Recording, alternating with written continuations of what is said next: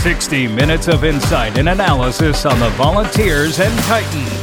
This is the Tennessee Power Hour with Jonathan Hutton and Chad Withrow. Episode three of the Tennessee Power Hour served up by Nelson's Greenbrier Tennessee Whiskey. I'm Chad Withrow. Jonathan Hutton is here. Speaking of Greenbrier Tennessee Whiskey, that is what would have gone down very smooth after a Titans loss to the Giants to begin the season. And that's where we begin episode three. Hutton, our first chance to discuss a Titans regular season game on this show. And uh, it's one that is almost going to feel like a therapy session for a lot of Titans fans out there. The urge to overreact in week one, it's there. It's there for me. It's there for everyone that watches NFL And games me. in week one. Yeah. And when you watch this Titans team, it's difficult not to overreact to what we saw in a home loss to a team that went 4 and 13 a year ago.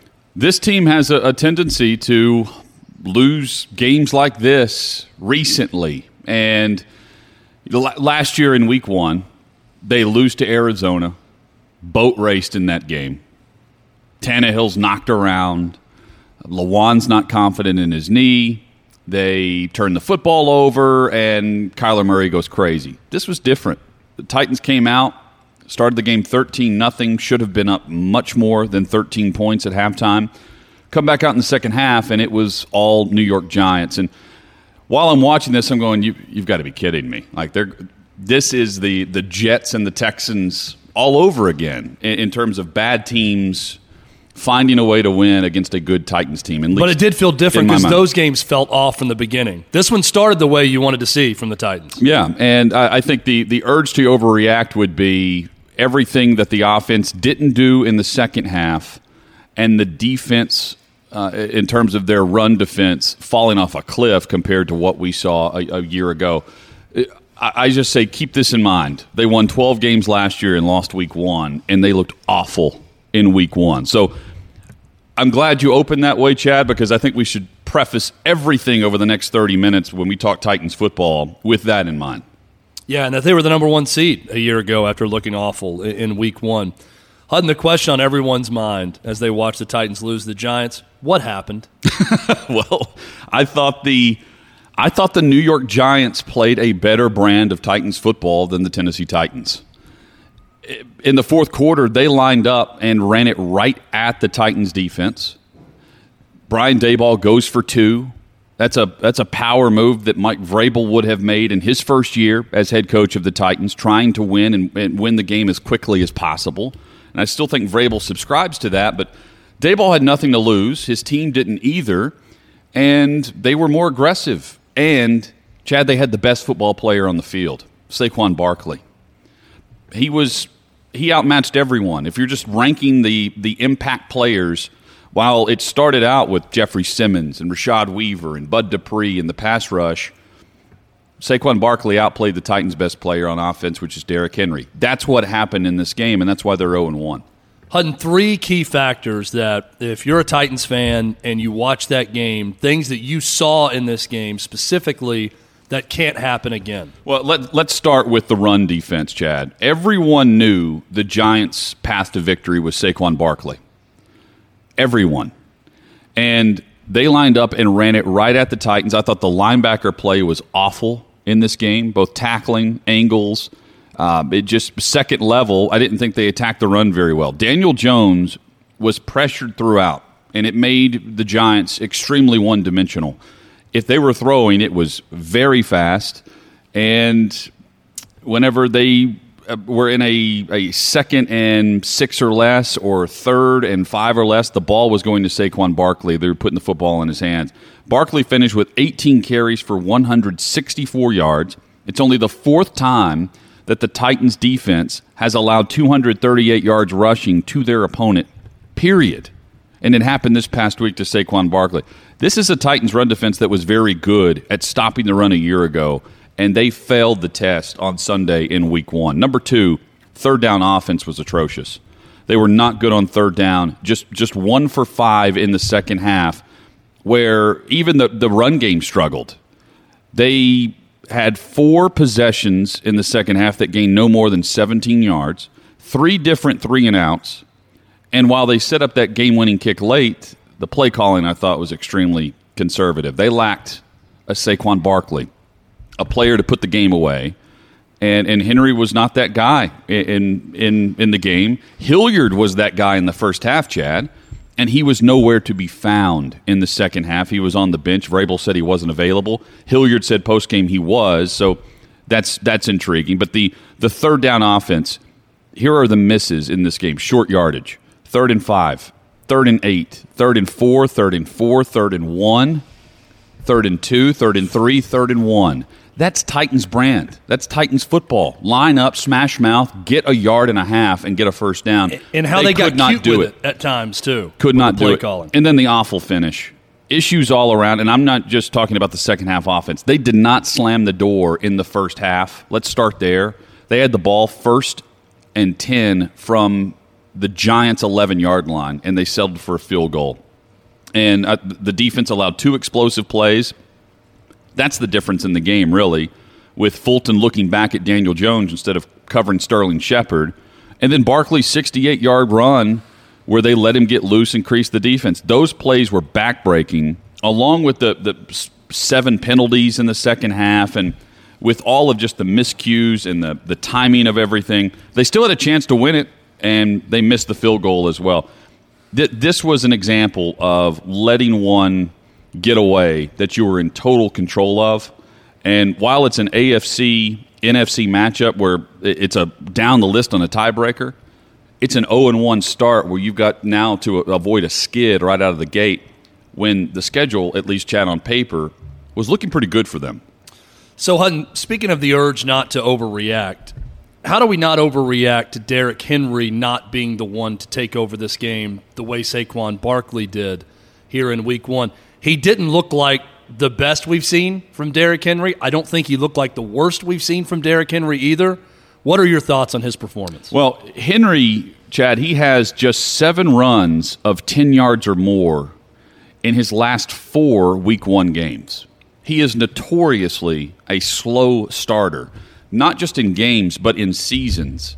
He doesn't get going. I don't know if this is in part due to not playing in the preseason because he doesn't even do much 11 on 11.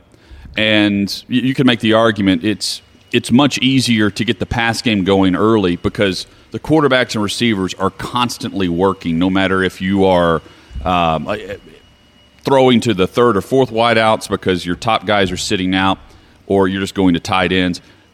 Point being, he's notoriously a slow starter. I, I would pump the brakes on all of the overreaction that Henry's washed up. I, I still maintain they're going to use him. Uh, they didn't reach the 25 carry mark like they did uh, on average a year ago or years prior. But Chad, this is still a Henry or bust offense, and I think it was very evident based on the way they threw the football and uh, who was available to step up and make plays. It wasn't Henry, and now the question is, who else? Because their best playmaker last year is now in Philadelphia. Hutton, let's pivot a little bit moving forward with this team. What's the key now for this group to regroup and what they need to do moving forward? Adjustments, figuring things out. This is where I think Vrabel has been excellent with his coaching staff. I'll give Todd Downing credit with this. Arthur Smith certainly deserves it while he was here. They figured things out and pieced things together that didn't work and made it more functional for what they were trying to, to get done. I, am not concerned with the run defense. I, I, I, think that is that that's something that they've been very good on, and Vrabel and his defensive coaches get that taken care of. But the the offense, they, they have to figure out ways to get Treylon Burks and Robert Woods and Austin Hooper the football. Those three guys combined for nine total targets and five catches. Woods and Hooper each had one each. Those are your guys like it or not. I mean, Nick Westbrook-Ikhine, he's a nice role player. That's not a knock on him. He has found his spot on the roster. Chad, he doesn't need to be on the field when the when the when the the objective is to move the football down and get a field goal. I want to see Treylon Burks instead of Nick Westbrook-Ikhine. And I'm not taking Kyle Philips off the field. I certainly don't want Robert Woods off the field, but I need my 16th overall pick out there that to me is the next objective is okay, why were they not more involved? And how do we get them more involved? Geoff Swaim played the most snaps of the offensive, quote unquote, skilled positions of the receiver group at tight end. He was clearly part of their game plan. I think the adjustment is okay, how do we make our top guys more of a focal point in the game plan? That's number one. And defensively, again, I, I don't know if you agree. I, I trust Vrabel in that defense to figure it out on the run. They were very good on the pass rush. So, point being, this is more about offense putting up more points and, and putting the, the, the boot down whenever you have the chance to instead of settling for field goals. Well, Hutton, perfect segue as we go to our first break because the key guy in the minds of Titans fans, uh, th- their, their minds right now, is Todd Downing. So we'll ask the question, we'll discuss is this a Todd Downing issue? Is this a receiver personnel issue now moving forward?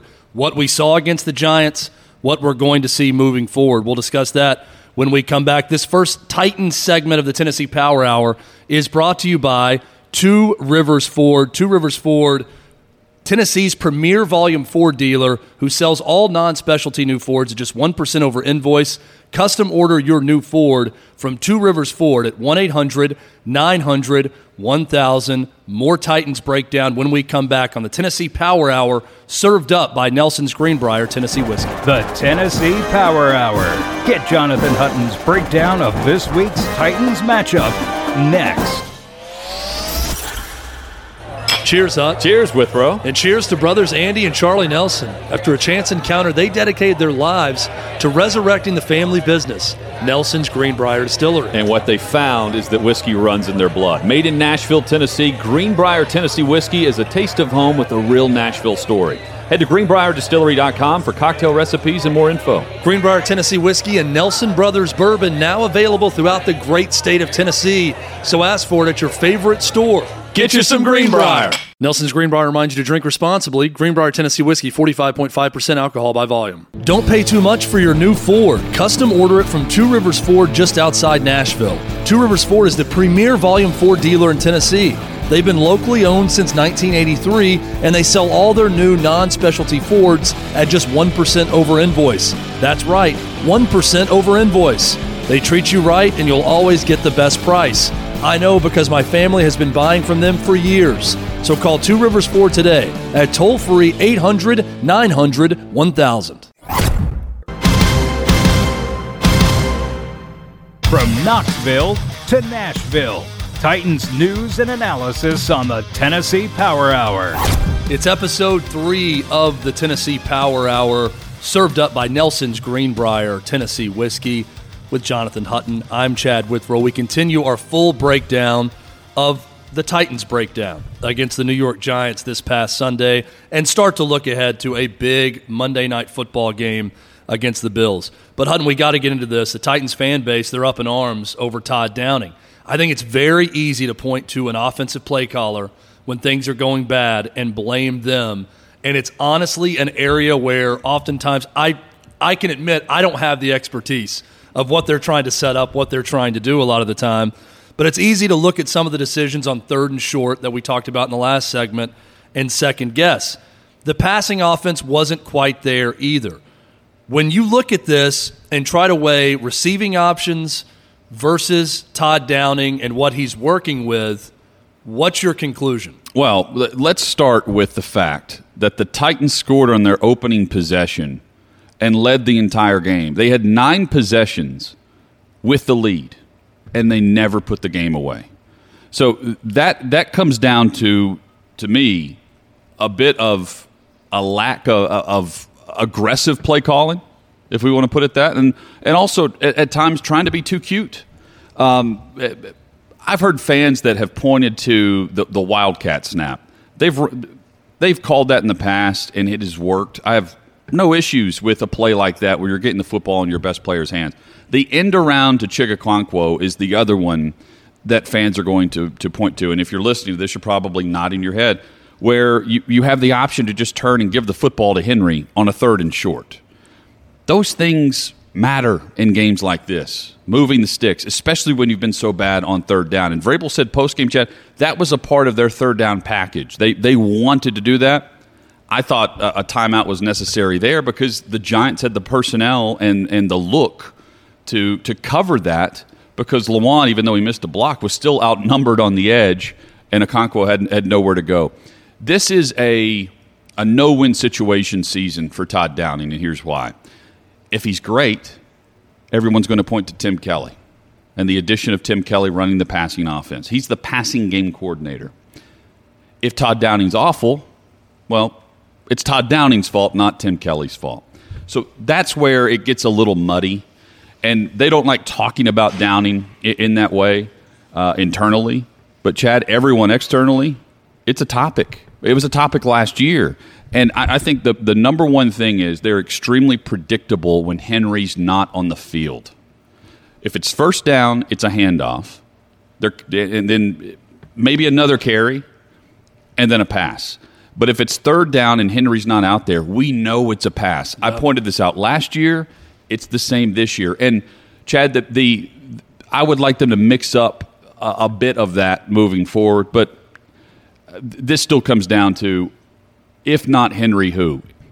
Derrick Henry has to put them in second and, and six or less based on what he averages per carry most of the time. Often. They've got to be in second and six or less. If they're not, they are in a world of trouble because they don't have right now the go-to guy, the downfield receiving threat, and that was evidence evident just based on who they played and who they targeted in week 1. That can evolve.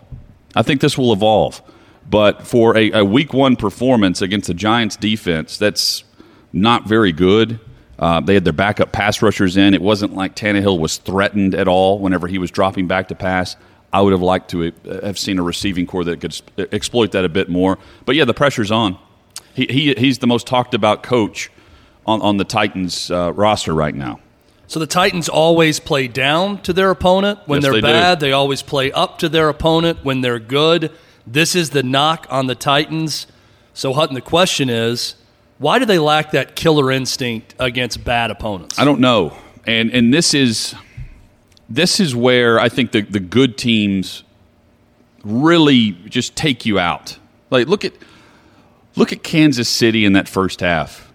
Efficient, putting up it when you get in the red zone, get touchdowns, not field goals. They were good at that in 2020, the Tennessee Titans. They weren't they slipped last year. Some of that's due to personnel and injuries. That's all fair this year has to improve in that area. They practice that a lot, the red zone options for this offense. And the killer instinct to me happens in that first half where you, you have first down and 10 from, from the opponent's 11 yard line. You've got to go get points there. Six, I'm saying. And they, they left with a field goal. That's where you look around and go, man, this they left the door open for this game if Saquon Barkley breaks one loose, and then they come right out. They go three and out to begin the second half and then the Giants go down and get a big a, a big score. This will there will be ebbs and flows with this, and and the whole theme here is not to overreact. But it, it's hard not to see a common theme with this with this organization in this era, where last year the Texans, the Jets, both beat the Titans. They had no business being in the same category with the Tennessee Titans at that time. This year, the Giants, while it's a week one opponent and things are unpredictable, they had no business winning that game either, considering what they're coming out of and the roster comparison with the number one overall seed from last year, now healthy, and Saquon Barkley being the bell cow and the only answer that they had. Hutton, we don't want to be all negative. We never want to be accused of being overly negative on the show. We want to be real with people yeah. that listen to the Tennessee Power Hour. So there were some positives, even in a close loss to the Giants in this game. What were some positive takeaways watching this effort from the Titans? Well, let's start with Kyle Philips. They they have found they found a go-to guy for third down yardage where they need to find a pocket in the slot and move the sticks. I'm very impressed with him. I know he muffed the punt, but then Amani Hooker bailed him out in the end zone on the interception. Um, it sounds crazy, but no harm, no foul. Despite that, I, I, think they have found a player and a role player that that is going to be one of those definitive options for them offensively week in and week out. Consistent player that's going to, to help you move down the field and get points. That's number one. The pass rush picked up where they left off a year ago eh, against Cincinnati at home. They got after Joe Burrow in the playoff game. they got after Daniel Jones in this too, and I was I thought it was a job well done by Jeffrey Simmons on the inside against the run and the pass. Uh, Rashad Weaver uh, showed some athleticism, tracking, uh, turning, and tracking down Daniel Jones for a stop, which was impressive. And Bud Dupree uh, started the way he finished in December. That whole month where I thought he was coming on, they need him now to pick up and be the star without Harold Landry. I thought that was that was very good considering we weren't really sure about the absence of Harold Landry and what it would mean on the opposite side. So far, job well done. So 0 1, you can get over that. Not that big of a deal. 0 2 can be a different story for NFL teams. Titans are staring down the Buffalo Bills, who America saw dismantle the LA Rams on the road in week one on Thursday night. Hutton, what are your thoughts about this Bills team that the Titans are preparing for right now? The Bills have not punted in three of the team's last four regular season games. That's all you need to know. The Titans are going to have to go score points. This can't be a little dink and dunk and 13 to 10 final score.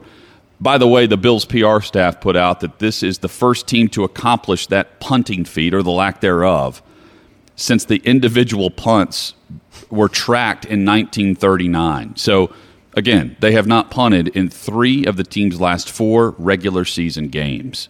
So they're efficient. That's an insane stat. You have to. You also need to control the clock. You can't have three and outs. The Titans had way too many of them.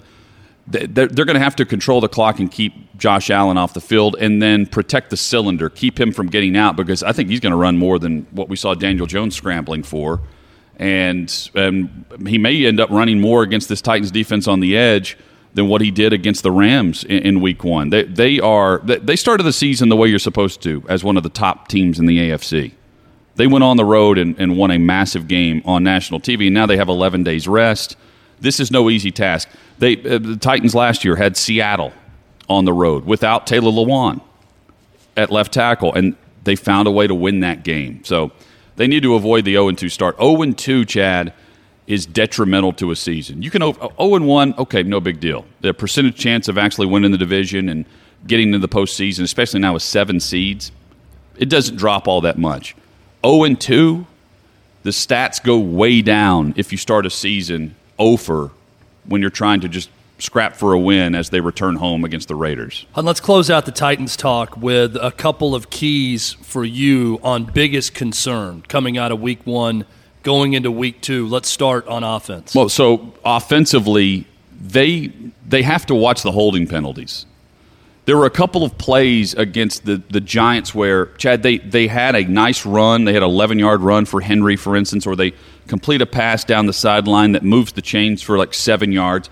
But there was a holding penalty that would bring it back. Aaron Brewer, typically. Yeah, and who, who, apparently can't run block without grabbing someone. Yeah, and they miss Roger Saffold. They, they, they have to rein that in because that crushes them on the road on, on Monday night if if they don't get that going. And uh, the other key, I mean, we, we've hit on it. They have to find their top playmakers. Get Treylon Burks on the field and get him the football. He was among the leading receivers in this game, but he needs to be a focal point in targets. Same for Robert Woods on quick slants against this Bills secondary and linebacker. And, and Hilliard, Hilliard was working in the first half. Continue to work that. That's not I'm all for that if you've got a matchup against some slow uh, linebackers, and they exploited that in the first half against the Giants. Rework that. Biggest concern on defense coming off of week one? Run defense. But the, again, the, the run defense in this game, Chad, is more about Josh Allen than it is anyone else because they're going to get him on the move and let him throw the football. So I would say run defense, and then from a defensive back standpoint, don't turn and look at the quarterback. Stay with your guy. Don't panic um, they they will exploit you for mega yards and big points if that's the case. Kristian Fulton got caught by Daniel Jones. Um, if he's getting caught once by Daniel Jones, Josh Allen, the MVP favorite, he's going to catch them multiple times. They, they have to be sound in what they're doing and what is a young secondary. So we're going to talk a lot more Titans uh, next week, coming off this Bills game, and uh, there's going to be reasons to rejoice for Titans fans at one and one where it looks a lot like last season, where they play up to their competition this game, or we're talking about what's next after 0 and 2. Uh, either way, we're going to get into all of it in our Titans segments next week. Next segment, when we come back, slightly happier times for the Vols. They found a way to win ugly in a game they didn't play well on the road against Pitt. We'll break it down for you. This is the Tennessee Power Hour, served up by Nelson's Greenbrier Tennessee Whiskey. From the honky tonks to Rocky Top, the Tennessee Power Hour continues next.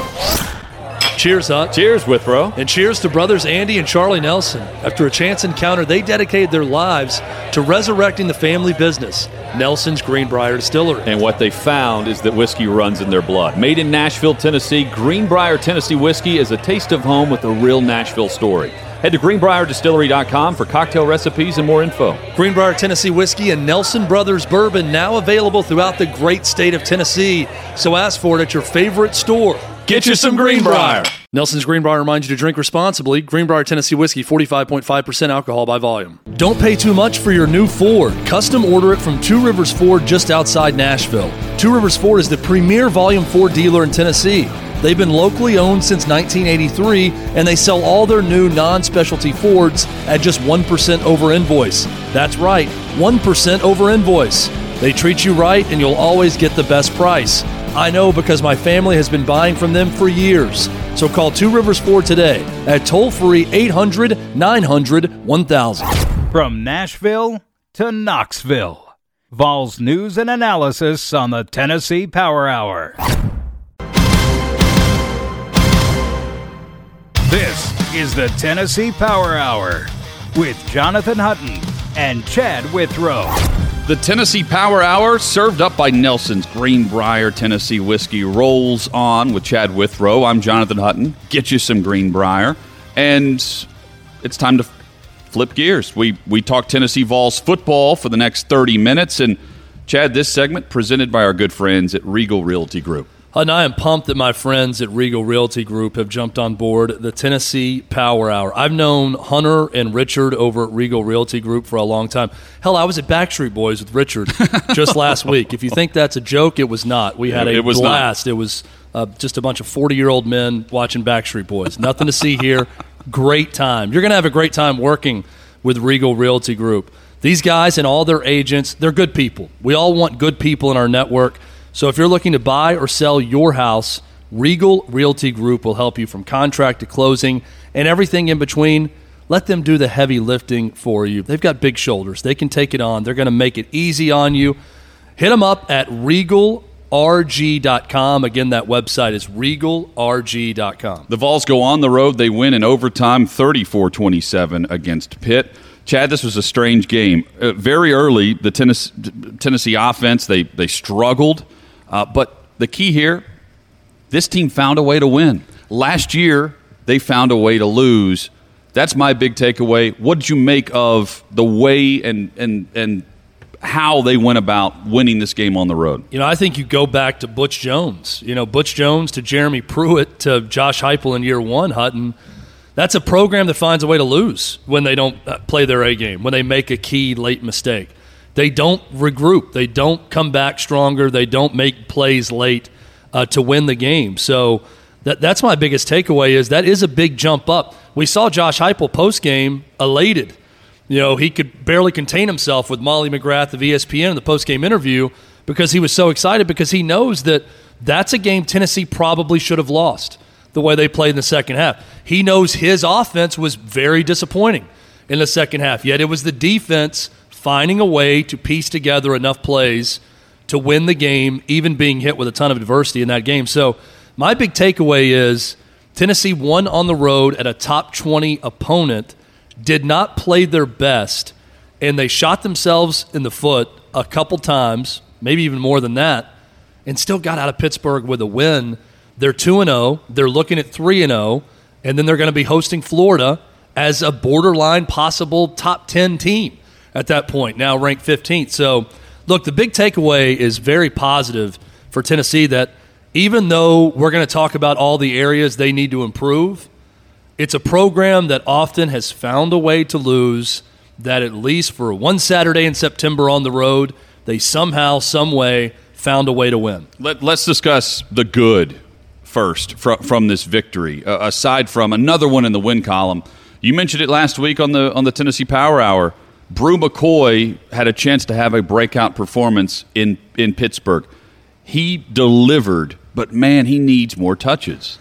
They've got to target him more. He had the, the first touchdown of the game for Tennessee, a big play down the sideline that was reviewed where he was pushed out of bounds. Still don't understand what Pat Narduzzi was so upset about, really not understanding the rule. The, the rules analysts for ESPN ABC, the broadcasters, everyone say, no, it's clear. He gets armbarred out of bounds a little bit and comes back in legally to make the play. Seemingly, Pat Narduzzi was uh, a little bit bitter uh, about that play for Tennessee. But look, Bru McCoy – um, he's proven himself to me. I talked about it after the Ball State game. I want to see more from him. I thought this could be a breakout performance. This is not going to be the biggest performance we see from him, but he does score his first touchdown. He gets a huge third and eight pickup where he catches yes. it at the line of scrimmage and breaks two tackles. Love that. And somehow, some way, fights for the first down. We need to see more from Bru McCoy. We're going to talk about Hendon Hooker and Cedric Tillman also. They need to develop that level of rapport. And I see Bru McCoy as a guy who can get tough yards over the middle. That's something Tennessee's lacking right now in this offense. It's a lot of vertical, it's a lot of horizontal. It's not a lot of throwing the ball over the middle of the field to pick up first downs. Want to see a little bit more of that, but Bru McCoy is going to be a weapon for this Tennessee offense. Um, I called it, set a breakout performance. I'm going to go ahead and say it is because he scores his first touchdown. But again, he needs more opportunities. Well, let, us stay on offense uh, with with Hendon Hooker and Cedric Tillman. And earlier this offseason, I said I, I thought this these two had a chance to be what I remember from Jefferson and Burks at Arkansas a year ago, where you need a play. We know the quarterback's going to the best wide receiver on the field, and that guy's making a play. But Hooker and Tillman, Chad, they have epic potential in this offense. Well, anytime it's one on one, there's always going to be a chance that lightning is going to strike. I think that's what this the, the, duo has showed you time and time again. We can go to the overtime touchdown. I Great mean, example. That, that looks like Tennessee's already backed up because of a penalty. I think it's you know first or second and 19 or 20 at that point because of a hold. And things are breaking down. Hendon Hooker, typically a year ago, usually would just scramble for a gain of three or four yards. He steps up into the pocket instead of taking off and he sees that his guy is one on one, and there's no doubt about it. He's just going to throw it up for grabs. Tillman goes up, makes a, a big boy play, and that wins the game for Tennessee. Tillman even dropped a touchdown in this game that normally he hauls in. They weren't perfect, perfectly in sync in this game against Pitt, but those two that you can tell they've worked together in the offseason a lot. They had that rapport a year ago. We're only going to see more and more of that. I want to see Hendon Hooker develop that more with other players. Jalin Hyatt had a career high receptions with 11 in this game, so we're seeing some of that from the slot position. Need to see more from Bru McCoy. But when you look at even on a, a really, I would say for those two, a pedestrian day, yeah. Hendon Hooker is the offensive player of the week in the SEC. Um, Cedric Tillman – uh, has uh, 165 receiving yards in a game where he could have had well over 200 easily had he had he caught the other bomb in this game. And Hutton, I still think, man, they left plays on the field. Like it could be even better.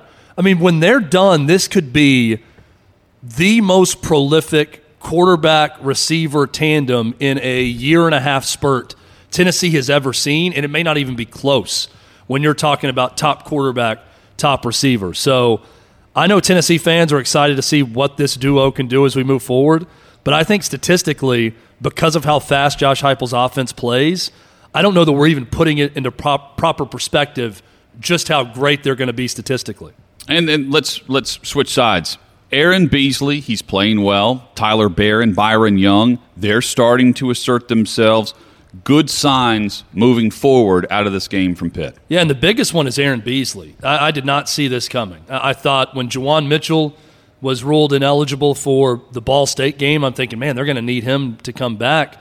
And now, after two weeks, Aaron Beasley's been their most consistent performer at linebacker. So I think even when Juwan Mitchell is healthy and ready to go, I'm not sure that he's got a spot waiting on him because Aaron Beasley ha- has taken that spot. So he, he's been a pleasant surprise.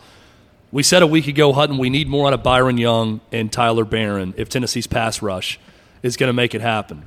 They started to deliver in this game. Byron Young, I know, was defensive lineman of the week in the SEC. I thought Tyler Baron, going back and watching late fourth quarter and overtime, really started to assert himself. Shades of Derek Barnett, honestly, where late in games you just know he was going to be around the quarterback when Tennessee needed it the, at the most. I thought Tyler Baron was around uh, Patti, the quarterback for Pitt, late in that game and in overtime. So that's a really good sign for Tennessee's defense. We're going to get to the negatives about the defense, but th- that was one big positive takeaway.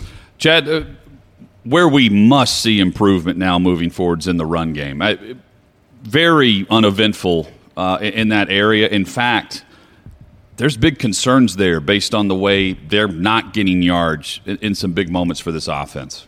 Less than three yards a carry um, for the run game. That, that's that's inexcusable. And this is not a Pitt defense that came into this game that was great against the run against West Virginia.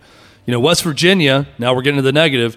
West Virginia lost to Kansas this past week. So if you're doing the transitive property, that doesn't bode that well for Tennessee in the run game, considering West Virginia was able to run it all over Pitt, and Tennessee was unable to do that. Even when it's a quarterback designed run, Tennessee had a hard time developing lanes. That was a part of their game a year ago that typically, when they decided to run that quarterback draw with Hendon Hooker, there was a lane there for him to get seven to 15 yards a lot of times. There was really nothing doing. It was basically Hooker, you know, fighting off tackles the, the whole time. This is a veteran offensive line. It's an offensive line that should be playing better. I think they're going to improve in the run game as the season goes on. But man, oh man, that was the to me the biggest disappointment in this game was uh, the, the, running attack. Ten carries for 17 yards for Jabari Small in this game. He's got to be better. Yeah, 19 carries for 64 yards. That combined, that that is not going to win them many football games. And defensively, man, speed is a concern in the secondary. We knew that. But Warren Burrell is a liability right now. Well, when that fourth and five or whatever it was play that tied the game late in regulation, I looked up and saw Warren Burrell in the field, and I thought, well, Pitt's going to his guy. And every time I looked at his side of the field, Patti's eyes would immediately go to that side every time when he dropped back. And I actually thought Warren Burrell was in decent position on that touchdown. It was a great throw. It was a great catch over his outstretched arms to tie the game on that touchdown. But Warren Burrell, there's got to be a better option uh, for Tennessee. I, I don't want to dog the kid. He's been there a long time, but it's clear that he is the focal point of the uh, opponent's offense when he enters the game. And we saw it on that big run from Pitt. Jaylen McCollough is a liability with his lack of speed. Bad angle, and then he had no chance at catching the running back. Jeremy Banks, the middle linebacker, almost caught the running back and caught up to him from behind. And Jaylen McCollough had no chance. That lack of speed in the secondary didn't get them beat against Pitt Hutton, will get them beat moving forward against SEC teams if they don't get better in that department. Coming up, we will preview the next opponent for Tennessee. It's a matchup against Akron and a chance to get some work before Florida comes to Knoxville. It's the Tennessee Power Hour served up by Nelson's Greenbrier Tennessee Whiskey. The Tennessee Power Hour. Get Chad Withrow's breakdown of this week's big orange matchup next. Cheers, Hut. Cheers, Withrow. And cheers to brothers Andy and Charlie Nelson. After a chance encounter, they dedicated their lives to resurrecting the family business, Nelson's Greenbrier Distillery. And what they found is that whiskey runs in their blood. Made in Nashville, Tennessee, Greenbrier Tennessee whiskey is a taste of home with a real Nashville story. Head to greenbrierdistillery.com for cocktail recipes and more info. Greenbrier Tennessee Whiskey and Nelson Brothers Bourbon now available throughout the great state of Tennessee. So ask for it at your favorite store. Get you some Greenbrier. Nelson's Greenbrier reminds you to drink responsibly. Greenbrier Tennessee Whiskey, 45.5% alcohol by volume. Wake up and text. Text and eat. Mm-mm. Text and catch the Buxton be late to work. Sorry, I'm late. Text and work Text and pretend to work. Text and act surprised when someone calls you out for not working. Who, me? Text and meet up with a friend you haven't seen in forever. Hi. Oh, hey. Text and complain that they're on their phone the whole time. Ugh. Text and listen to them complain that you're on your phone the whole time. Ugh. Text and whatever. But when you get behind the wheel, give your phone to a passenger. Put it in the glove box. Just don't text and drive. Visit StopTextsStopWrecks.org. A public service announcement brought to you by the National Highway Traffic Safety Administration and the Ad Council. This is the Tennessee Power Hour with Jonathan Hutton and Chad Withrow. The Tennessee Power Hour rolls on as we look ahead to the Vols matchup against Akron. Served up by Nelson's Greenbrier Tennessee Whiskey. Get you some Greenbrier with Chad Withrow. I'm Jonathan Hutton. Chad Akron, the Zips, coming to Knoxville, uh, Tennessee, with a chance to polish up some things, I guess is the best way I could describe this, as they get set for a massive matchup on the river against Florida uh, a week from this Saturday. I, I can't wait for that. But first, it's about making sure they're totally prepared as best they can be. Yeah, look, I I don't worry about this as much from Josh Heupel because we haven't seen him overlook an opponent yet. You know, you had to worry about it with Jeremy Pruitt after he lost a season opener to Georgia State. But I'm not as concerned about that with Josh Heupel. But let me go ahead and say the obligatory don't overlook this opponent before Florida simply because anyone in college football can make you look foolish if you just show up sleepwalking in a game. Don't think Tennessee's going to have that problem against Akron, but again, you don't want to find yourself in a second quarter slugfest or giving up more offensively to a team that's not good offensively. They just lost 55 to nothing in East Lansing against Michigan State. Don't give them any reason for hope in this game. Snuff that out in the first quarter. Get back to being a quick starting team, which they weren't against Pitt for the first time under Josh Heupel. I think that's the key for, for Tennessee in this game. And Hutton, also, let's see some more guys, right? That's what Ball State's for. That's what Akron's for. Some of these games, it's an opportunity to see what you have a little bit from some other guys because the rotation gets smaller, it gets shorter and shorter once you get into SEC play. And, and what you're describing there is Tennessee football has an identity. They're rushing the passer well. And and again, I, have seen improvement from their defense. I'm trying to give them some credit there. Let me jump into that pass rush though okay. for a second. They're rushing the passer well when they decide to go Josh Heupel level offense right. on defense. Right. They did that against Pitt. Right. Even against Slovis, they said we're going to send an extra guy and blitz and make you have the right read and deliver it on time and get hit. And it worked. They knocked Slovis out of the game because he was getting hit so much. Same thing. With Patti, they said, We're going to test you and see if you can get rid of it. We're going to have one guy unblocked every time and bring the heat. Hutton, I want to see Tennessee against Akron's front get to the quarterback with four guys. Let's not send an extra guy. Let's see Baron. Let's see someone in the middle. Let's see Omari Thomas get in there and bat some passes down. I want to see pressure from Tennessee's front four in this game without needing to blitz. They're going to continue to be aggressive because it's in their DNA on both offense and defense. But I'd love to see more of Tennessee dropping into coverage and getting to the quarterback with four guys. This is this has the chance to shape up to be, and it, it probably will be regardless. Uh, maybe for the first time since 2016. I'm trying to go back in my mind here. Tennessee and Florida will matter for both teams in a big way because Florida's already lost one to Kentucky.